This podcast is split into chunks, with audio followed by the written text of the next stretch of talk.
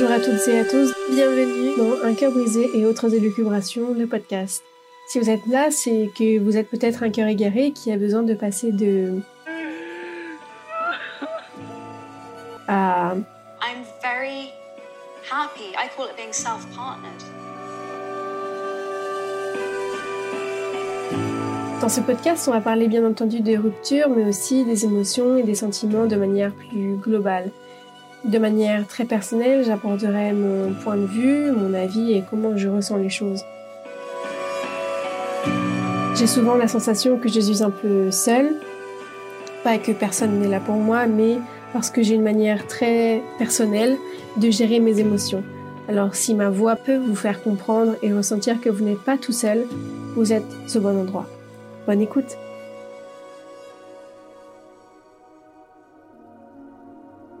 Bienvenue dans The Days After, la série qui documente les jours, les semaines suivant la rupture. Je souhaite dès à présent remercier les personnes qui prennent le temps d'écouter ce que j'ai à dire, ça me motive et ça m'inspire. N'hésitez pas à venir blablater avec moi sur mes réseaux, podcast sur Instagram.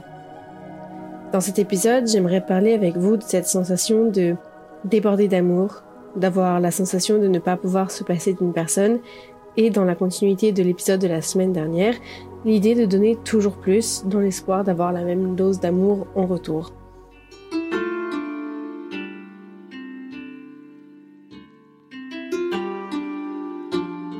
Je pensais ne pas pouvoir aimer plus. Alors pourquoi ça n'a pas été assez pour te garder? Quand je tombe amoureuse, je tombe fort. Parfois je touche le sol, mais parfois je vole à la place. Avec toi, je volais plus haut que jamais. Je dansais avec les nuages et je souriais au soleil.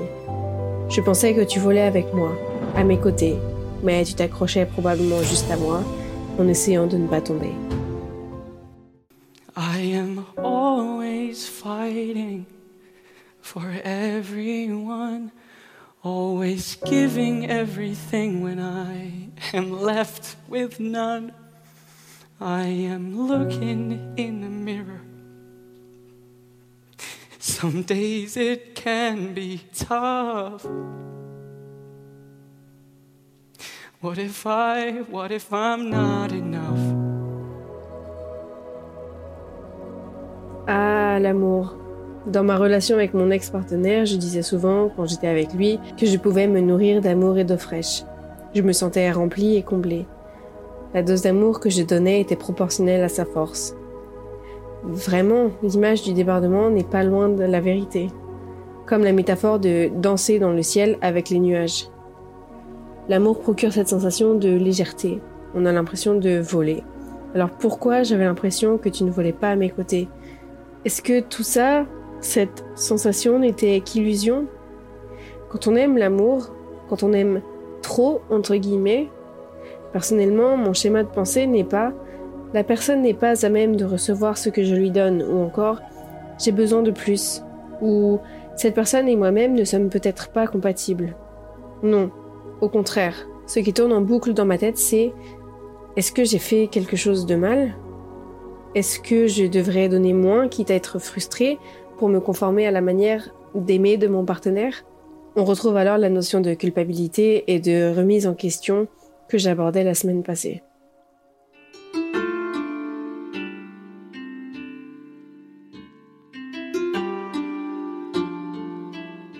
Le morceau de cet épisode est Mais je t'aime de Grand Corps Malade et Camille Lelouch. Le passage qui m'a beaucoup marqué lorsque je l'ai écouté pour la première fois, c'est celui-ci. Si mes mots te plaisent, c'est pas ta faute. Mes blessures sont d'hier. Il y a des jours plus durs que d'autres. Si mes mots te pèsent, J'y suis pour rien. J'y suis pour rien. Rien. Je me rappelle être allongée dans mon lit et écouter en boucle cette chanson et en avoir les larmes aux yeux à chaque fois. Dans cette chanson, on a l'idée des traumas, aussi petits soient-ils, qui forgent notre manière d'être et d'aimer au fur et à mesure que nous grandissons. Dans mon cas, c'est donner, donner, donner, déborder d'amour. Camille prend bien soin de rassurer son partenaire que ce n'est pas de sa faute, donc on retrouve encore une fois l'idée de culpabilité et de frustration. Même le titre de la chanson est une sorte de plainte. Mais je t'aime. comme si nous avions besoin de se justifier et de justifier la manière dont on aime, et peut-être juste, au final, le fait d'aimer.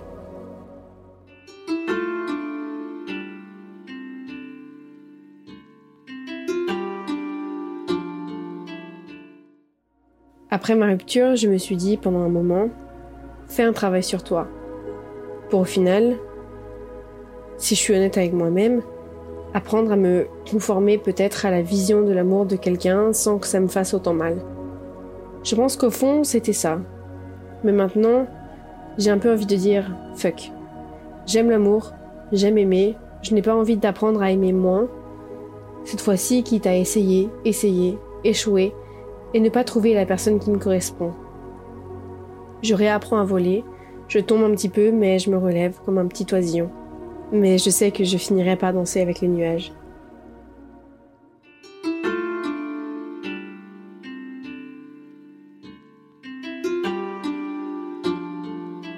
Je n'ai pas la science infuse et je ne donne que mon avis, mais au final, il faut se rendre à l'évidence que quand quelqu'un ne nous rejoint pas dans notre façon de concevoir l'amour, aussi bonne soit la sensation de flottement et la chaleur du soleil lorsque nous pensons flâner dans le ciel en dansant avec les nuages, il faut réussir à tomber et à se relever.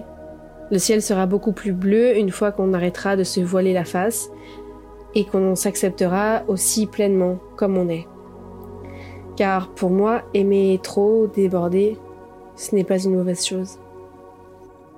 Merci à toutes et à tous de m'avoir écouté. N'hésitez pas à me suivre sur les réseaux sociaux. Tous les liens des extraits et des musiques que vous entendez se trouvent dans la description de ce podcast. Ce podcast a été écrit, réalisé et monté par mes soins. On se retrouve la semaine prochaine pour un nouvel épisode. À bientôt!